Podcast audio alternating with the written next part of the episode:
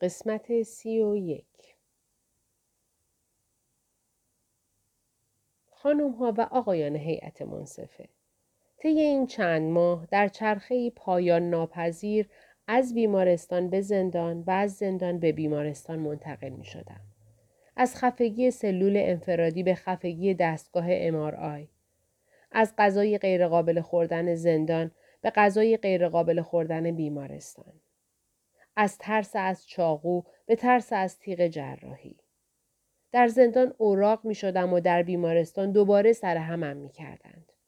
پیش می آمد که در آسانسور زندان همراه شوم با یک زندانی دیگر که دستبند داشت و موقع سرفه نمی توانست جلوی دهنش را بگیرد.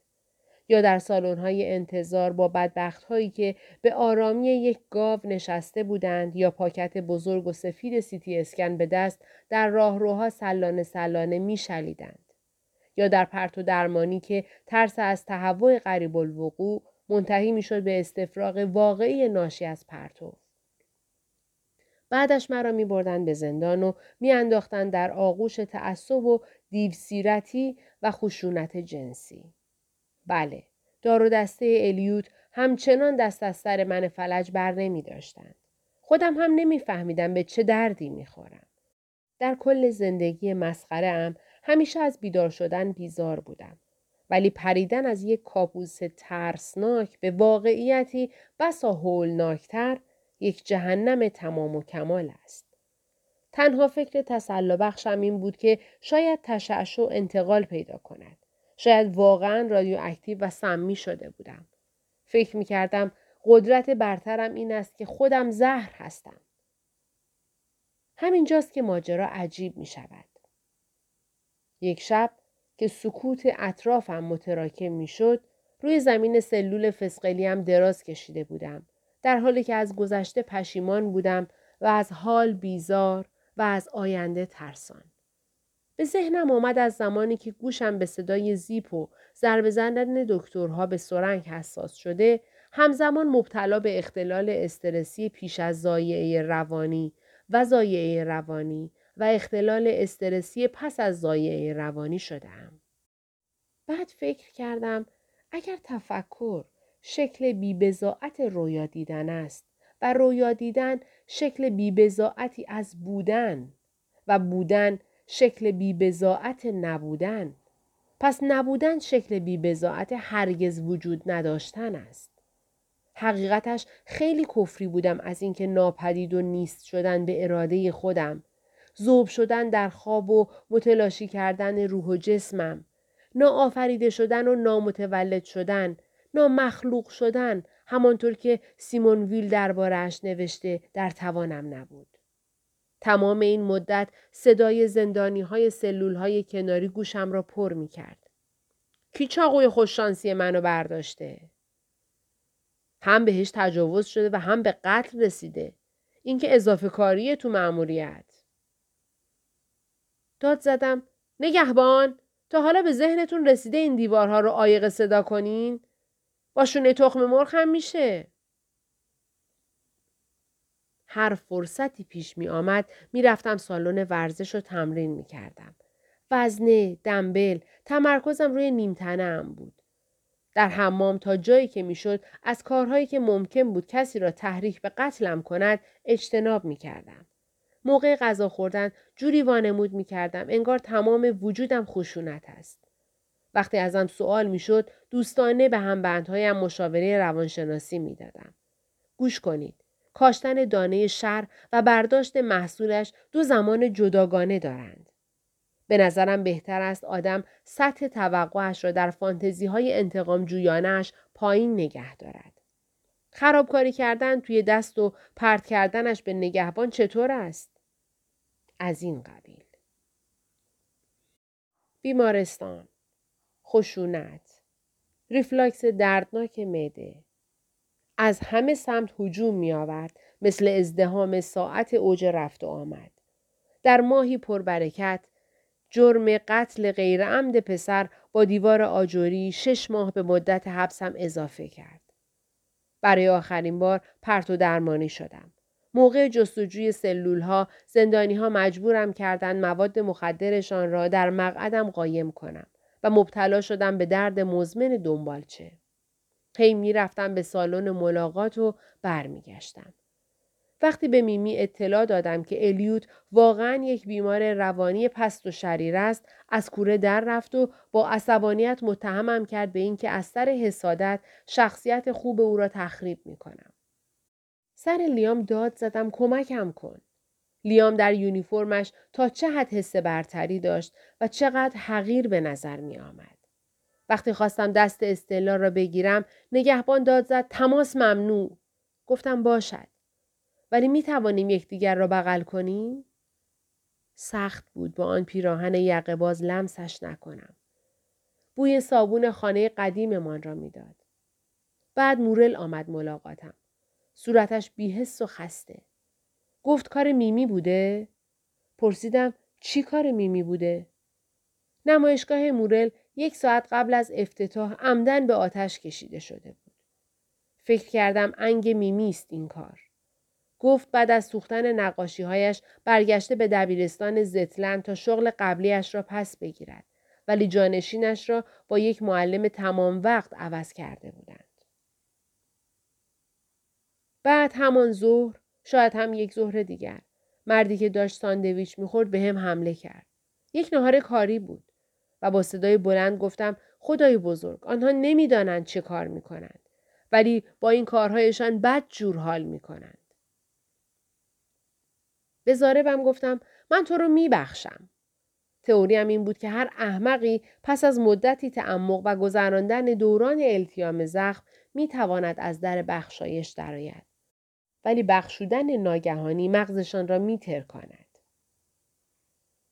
در جواب با یک کتری چای برگشت. نه به خاطر اینکه برایم یک فنجان بریزد. این شد که سوخته و تاول زده ولو شدم کف سلولم. عملا رسیدم به ته واقعی مقاک. با صورت توی استخر اشک بودم و تسلیم حمله خنده ای مهار ناپذیر که می تواند یکی را روانه اورژانس کند. آن موقع بود که دست به دعا برداشتم. آقایان و خانم های هیئت منصفه.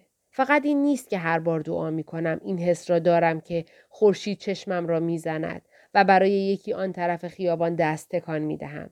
یا همون حسی که جمعه شبها دارم وقتی نمی‌توانم توجه بارتندر را به خودم جلب کنم. بیشتر می ترسم مزاحم کار مخاطبم شوم که شاید مشغول تنظیم دقیق یک سونامی است یا چسباندن یک جفت دوقلو به هم. چیزی که عجیب ترش می کند این است که من لاعدری هستم. البته از بد تولد این گونه نبودم. در سالهای قبل از بلوغ آپولو را می پرستیدم. ولی بعدتر از سر شرم گذاشتمش کنار. چون همه دل مشغول بودا یا عیسی یا کریشنا بودند و آپولو به اندازه کافی امروزی نبود. سرخوردگیم را تصور کنید وقتی فهمیدم آپولو چنان خداوند مقبولی هم نبوده. ولی همچنان گرسنه خدا بودم که تبدیل شد به بی اشتهایی همیشگی. گوشه های وجود بیکرانش را می چشیدم. ولی به دهانم تلخ می آمد. البته دل بخشی از وجودم برایش تنگ می شد. ولی راه برگشت را پیدا نمی کردم و مسئله مهمتر این بود که هر بار به کسی می گفتم آتئیسم هستم می گفت یعنی به هیچی اعتقاد نداری؟ انگار هر چیز بی معنایی هم جواب می‌داد. انگار خود ایمان فضیلت است و چیزی که به آن باورداری اهمیتی ندارد. خلاصه این شد که از آتئیست بودن دست برداشتم و لاعدری شدم. وقتی عقل رس شدم به این نتیجه رسیدم که اعتقاد به خدا ضرری ندارد.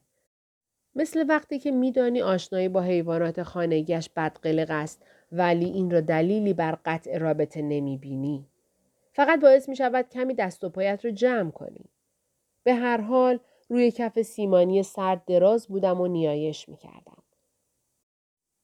گفتم خداوندا به من آرامشی عطا کن تا بتوانم به ترسهایم غلبه کنم پیش از آن که بدل به پیشگویی خود محقق شوند. شجاعتی به من بده تا دلشورم را تنزل بدهم به ترس. خردی به من ارزانی دار تا فرق این دو را متوجه شوم. ادامه دادم. خدایا به جز آزار نژادی، گرسنگی و انگ بیبندوباری عذابی نیست که با آن ناآشنا باشم. چرا فلج شدن و تجاوز باید تربیت احساسات من باشد؟ می‌دانم که اغلب فراموش می‌کنیم حقوق بشر یک چیز کاملا من درآوردی است. ولی وقتی مال خودت را زیر پا می‌گذارند آدم دردش می‌گیرد. تبریک بابت متوازن کردن کشتارها در میادین جنگ ولی آیا کلمه رمز دیگر بس است یادت رفته؟ وقتی رضایتم را پس گرفتم شنیدی؟ من دقیقا در فانتزی انتقام چه کسی زندگی می کنم؟ چرا زندگیم همیشه شبیه بازپرسی پیش از دادگاه بود؟ چرا همیشه قعرم فاصله با قله نداشت؟ قبول دارم که مدتی ته دلم از مخمسه های پوچی که دوچارشان می شدم خوشم می آمد. انگار مغلوب تو شدن به این معنا بود که چیزی درونم ارزش انهدام داشته ولی میدانی فلج شدن چه بر سر عقده حقارت یک آدم می آورد؟ من با صدای بیمارم مستقیما از تو می‌پرسم به پدر و مادرم احترام نگذاشتم؟ همه بچه ها خودشان را به مردن می‌زنند. خصوصا پسرها این کار را می‌کنند تا مادرشان را بترسانند. به این خاطر است که عشقم را دریغ نداشتم و از این حربه به عنوان یک جور جادوی سیاه استفاده کردم. کم به ملاقات لیلا رفتم در آن آپارتمان مسخره همه جا پیدای پر نورش شبیه خانه گسبی جایی که مجبور بودم بنشینم و تماشایش کنم که از قوطی کنسرو گوشت خوک چرب می‌خورد نباید میخندیدم موقعی که نخ بخیه لیپوساکشنش گیر کرد به زیپ شلوار مخملش ناراحت شدن بابت اینکه مارک پشت پیراهن غریبه ها را چک می کرد کار بدی بود؟ زشت بود اینکه به او گفتم حاضر نیست لذت غر زدن درباره افزایش میزان جرم و جنایت را با نقل مکان به یک محله امتر عوض کند؟ می‌دانم که برای من زیاد از خود گذشتگی کرد. واقعا کرد؟ ایثارش برای خودش نبود؟ برای اینکه بتواند مادر بودن را تجربه کند؟ چرا من نفرین شدم؟ آیا از اینکه به خاطر زهد لیلا بی خدا شده بودم و بنابراین هیچ وقت از ته دل باورت نداشتم عصبانی بودی؟ تقصیر من است که انتظارت از ما برای اینکه تو را ندیده باور کنیم به نظرم نامعقول می آمد و در کتاب مقدست از پسر ولخرج بیزار بودن؟ یا به خاطر یک جور معصیت جنسی است؟ اصلا تو چنین خداوندگاری هستی؟ به این خاطر است که وقتی نوجوان بودم دوست داشتم بروم که شهری به قدری بنجل که در خیابانهایش هر مردی که از هر درگاه تاریکی پا بیرون میگذاشت در حال بالا کشیدن زیبش بود. چون درم می‌خواست یک معتادی به نزدیکی باشم. همانطور که ممکن بود به شمش طلا هم اعتیاد داشته باشم. به خاطر رفتارم است با زنها شخصا چه کسی را زیر یوغ آورده ام مردانی که زنان ازشان میترسند من هم ازشان میترسم. من حاضرم در برابر مردانی که به زنان ظلم می‌کنند بایستم ولی راستش آنها در خانه زنانند و مرا راه نمی‌دهند. به این خاطر است که جنگ جنسیتی به نظرم چیز مزخرف و خسته کننده ای می آمد. آنها پیمان حاملگی می بندند، ما پیمان وازکتومی. آنها پیمان بکارت می بندند، ما فیلم مستحجن سفارش می دهیم. چون می‌خواستم با همه ازدواج کنم؟ کدام مردی نمی‌خواهد؟ مشکلی نداشتم با اینکه کسی مرا میوه ممنوعه به حساب نمی آورد. این واقعیت که هر دفعه در یک بار به زنی لبخند می‌زنم احساس می کردم گوبز هستم که در دهن بچه هایشان کپسول سیانور می‌گذارد. درک می کنم. زنان به خاطر بدنشان تنبیه می شوند. مردان به دلیل فراوانی و بیارزشی و دم دست بودنشان. ولی خود من شخصا سرکوب یا ظلم کردم؟ متوجه هم که خجالت کشیدن از مطلق انداختن از بار مسئولیتم نمیکاهد. و بله تصدیق می کنم تا همین اواخر به نظرم نوجوانهای فراری جذاب بودند. مثل تمام همجنس هایم در پون حل شدم. ولی قسم می‌خورم به عمرم خشونت جنسی حتی به فکرم خطور نکرده. اگر به قول کانت تاریخ روایت ترقی اخلاقی انسان باشد تاریخ من اصلا شروع نشده. قبول. ولی اجازه بده که تأکید کنم. نه به ایزن نه به حمله نه به منکوب سازی نه به مواد. ولی بله به هیپنوتیزم و نه به تعرض. چون با اینکه استیصال بالینی ظالمان را خشمگین می کند و بد را خشن پرونده من پاک است. به هر حال من یک آماتورم. تو حرفه‌ای هستی. خواهرم را ادب کردی. خیلی هم خوب. یادت هست وقتی هنری مرد گفتم خداوندا یک مشتری را از دست دادی؟ از آن موقع به بعد دیگر دعا نکردم. سعیم این بود که از طریق واسطه ها ارتباط برقرار کنم. ولی بعد از مرگ لیلا رو به آسمان فریاد زدم من از مرگ نمی ترسم. از مردن می ترسم. و صدایی در جوابم گفت این یک فرایند هر روزه است. روزی صد و پنجاه هزار تا. تو بودی یا صدایی بود در سرم؟ یا صبر کن. شاید دارم به شکلی بی تناسب بابت شب مهمانی لیام مجازات می شدم. طبقه بالا در اتاق آن خانه خالی بعد از اینکه استلا مسخرم کرد بابت اینکه نتوانستم واژه لوچه را معنی کنم گفتم بعضی من به دنیا می آیند. بعضی من می شوند. و بعضی من را به خودشان تحمیل می کنند. و بعد دچار انظار زودرس شدم و به قدری بیرمق بودم که وقتی از پنجره ناتاشا را دیدم که جیغ زنان در خیابان میدوید و کمک می‌خواست کاری نکردم و به کسی هم نگفتم. یا به خاطر بدتر است زمانی که من و اصطلاح از تمام مرزهای قباحت رد شدیم. یا به این خاطر که یک جشن عروسی زپرتی گرفتم و موقع سوگند ازدواجمان از لاکان نقل قول کردم. عشق دادن چیزی است که صاحبش نیستی به کسی که وجود ندارد. یا به این خاطر که در ویوراک به او گفتم با بچه مرده در رحمش آواز بخواند. در باب عشق روی یک سیم راه می رفتم تا اینکه به آن سیم برق وصل کردی. در هر صورت نقشه قلب انسان با جغرافیایش همخوانی ندارد آیا به این دلیل است که بعد از طلاق تنها ناراحتیم این بود که دیگر نمی توانستم یک یادداشت خودکشی بنویسم که با بیوه بنجامین عزیز آغاز شود؟ یا به این خاطر است که از دوستانم تا توانستم سوء استفاده کردم؟ فکر می کردم تنها لازمه یک دوست خوب بودن دانستن کمی رفتار درمانی است و داشتن اطلاعاتی در مورد داروهای اعصاب و روان. اشتباه می کردم؟ یا به خاطر جاه طلبی هایم است در کسب و کار؟ اینکه به چهل سالگی رسیدم و سطح توقعم را پایین نیاوردم؟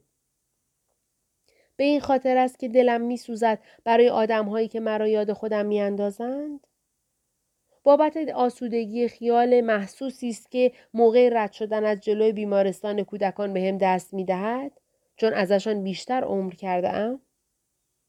به خاطر این است که در دعوای تند بین موجر و مستجر همیشه مستجر بودم؟ به این خاطر که رومانتیکی بودم که گلش را از روی سنگ قبر بقیه می دزدید؟ به این علت است که در عذرخواهی پیش دستی می کردم تا بتوانم با طرفم مثل یک دستمال کثیف برخورد کنم؟ یا به این خاطر که بدون زمین چینی بخش اصلی جوک را می گفتم؟ بابت اینکه قطب نمای اخلاقیم انزجار بود یا چون همیشه دروغهای آشکارم را لاپوشونی می کردم. به خاطر اینکه می پریدم وسط حرف بقیه و هیس می گفتم و متکلم وحده می شدم و صف را رعایت نمی کردم. به این خاطر که فکر می کردم تعصبات نژادی را همان قدر می شود محو کرد که لکه شراب را از روی فرش. یا به این دلیل که همیشه با خودم می‌گفتم دو آدم زشت نباید بچه دار شوند و بهتر است یک بچه به فرزندی بپذیرند تا تفلک آینده بهتری داشته باشد. به خاطر دفعاتی بود که با دوچرخه رفته بودم توی بند رختها. درهایی که توی صورتم بسته شده بود. خنده هایی که بخیه های گوشه لبم را باز کرده بود. به این خاطر که آسمان را نگاه کرده بودم به این امید که شهاب سنگ به زمین برخورد کند؟ به این علت است که ته دلم دوست داشتم نسل همه چی منقرض شود تا موقع مرگم این حس را نداشته باشم که چیزی را از دست دادم؟ یک بار برای همیشه به من بگو. آیا بد اقبالی نام دیگر آسیب رساندن عمدی به خود است؟ هست؟ هست؟ پروردگارا تو مرا نکته سنج کردی. تو به من قدرت فهم چیزها را دادی. می‌دانم نباید به حرف کسی گوش می کردم که می گفت خودت باش و نه آدم دیگری و مهربانتر. می‌دانم که رفتار درست موقع دیدن یک آدم مشهور این است که او را با یک آدم مشهور دیگر اشتباه بگیری. می‌دانم که بزرگترین قافلگیری زندگی این است که همیشه اجتناب ناپذیر و فهم ناپذیر یک چیز از آب در میآیند. می‌دانم که عشق بیقید و شرط بدون ترس بیقید و شرط ناممکن است. می‌دانم تنها چیزی که ما را از امیال ناپسند دور می کند رسد همان امیال در چهره دیگران است. ولی خداوندا چرا مرا جزء معدود افرادی قرار دادی که دوچرخ سواری یاد نمی‌گیرند؟ و چرا همانطور که تقاضا داشتم مرا غیر فعال نکردی؟ آینده یک جور دیروز جدید است که اصلا دوست ندارم نقشی درش داشته باشم. برای همین است که همیشه به حشرات و گلهایی که فقط یک روز زندگی می کنند حسادت ورزیدم. فقط نمی‌خواستم توی وسایط نقلیه عمومی بمیرم یا هنگام عمل برگشت وازکتومی. حالا می‌فهمم. باید با یک بیوه سیاه ازدواج می کردم. فروید نگفته که هدف هر ارگانیسمی این است که به شیوه خود بمیرد؟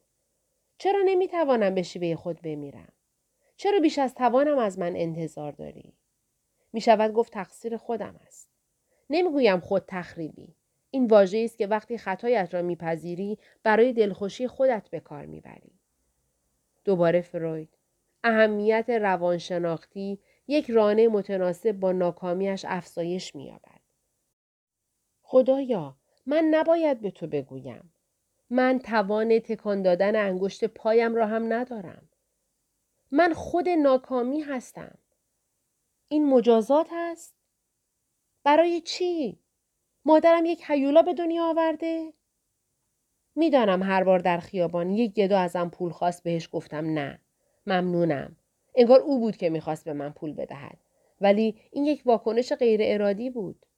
در موردی مشابه اغ زدن در واکنش به دیدن آدم های از ریخت افتاده ذاتا قضاوتگرانه نیست.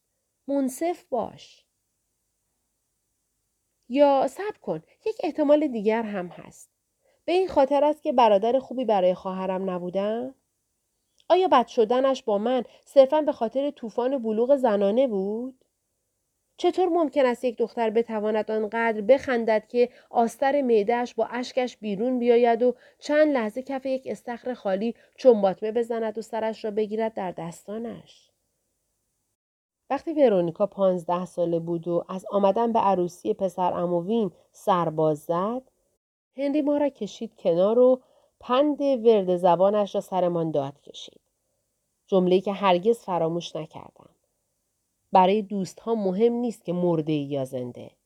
فقط خانواده مهم است. حرفش درست بود؟ به نظر من که احترامش برای پیوندهای خونی از منظر روانشناختی مشکوک بود. بعد از مرگ ورونیکا لیلا مرا از بنجامین ها جدا کرد. برای چه از آنجا رفتیم؟ فکر کردم به این خاطر که بنجامین ها یک مشت فضول دزد گربه شکنجه کن بودند. چون جز شباهت ظاهری هیچ پیوندی باهاشان نداشتم. ولی آیا دلیل دیگری هم بود؟ هیچ چیزی در فیلم های خانوادگی قدیمی نمی بینم که دوست داشته باشم تصویر را ثابت نگه دارم و سیر تماشایش کنم. ماییم که دنبال موجودات شکارچی و حشره ها دویم و با آب و شلنگ مورچه ها را این طرف و آن طرف میفرستیم. امو برت هم هست با موهای دماغی به کلفتی سیم هارپ و امو بزرگ گری با موهای مشکی پرکلاقی بلندش که به شکل نامعقولی عاشق انفیدانهای چینیش بود. همینطور پسر امو پل که یک بار در میهمانی سیگارش را پشت دستش خاموش کرد. همه هستند. مردان بنجامین، چشمان مرتوب ناآشنا و سرهای آرگودینامیکشان را تکان می دهند. یکی از آنها بود؟ یا هیچ کدامشان؟ ورونیکا با چراغ خاموش حمام می‌کرد. الان به ذهنم رسید باید دلیلش را از او میپرسیدم. وقتی داشتن جسد به میهن بازگشتهاش را برای مراسم ختم آماده می کردند، نگاهی به داخل سالن ترهیم انداختم و از دیدن سر تراشیده و خالکوبی یک دست مرغ دریایی روی کتفش جا خوردم. در اندونزی چه اتفاقی افتاده بود؟ چرا وقتی فرصتش را داشتم از لیلا نپرسیدم؟ نمی‌دانم. نمی‌دانم. هیچ چیز نمی‌دانم جز اینکه بزرگترین باور غلط درباره آخر زمان این است که حادثه ای آنی و کوتاه است. نیست. کند است. بد جور هم کند است. چند نسل طول می کشد. خداوندا خودم دقیقا نمی توانم رویش انگشت بگذارم. می توانم مال تو را قرض بگیرم؟ همان انگشت بزرگ کلیسای سیستین را؟ من دیوانه هم؟ درد مغزم را از کار انداخته؟ حد و حدود تحمل انسانی مسخره است. من هر چیزی را می توانم تحمل کنم. خودت میدانی. می شود خواهش کنم وقتی کسی به نهایت درجه رنج رسید منفجر شود؟ یک عروسک به من بده تا نشان دهم کدام بخش از بدنم را لمس کردی. آمین. سکوت. فقط سکوت. شاید دعایم رفت به پوشه ی هرزنامه ها. به هر حال صبح شد و یکی از ناخوشایندترین نگهبان ها آمد در سلولم. گفت فکر کنم خوشحال شی چلا. گفتم واسه چی ازگل؟ گفت آزاد شدی آشغال. خندیدم و گفتم منظورت 18 ماه بعد دیگه قول بیابونی بد ترکیب؟ با تمام زهرالودگی که می توانست از وجود غیرقابل تحملش بیرون بکشد اخم کرد.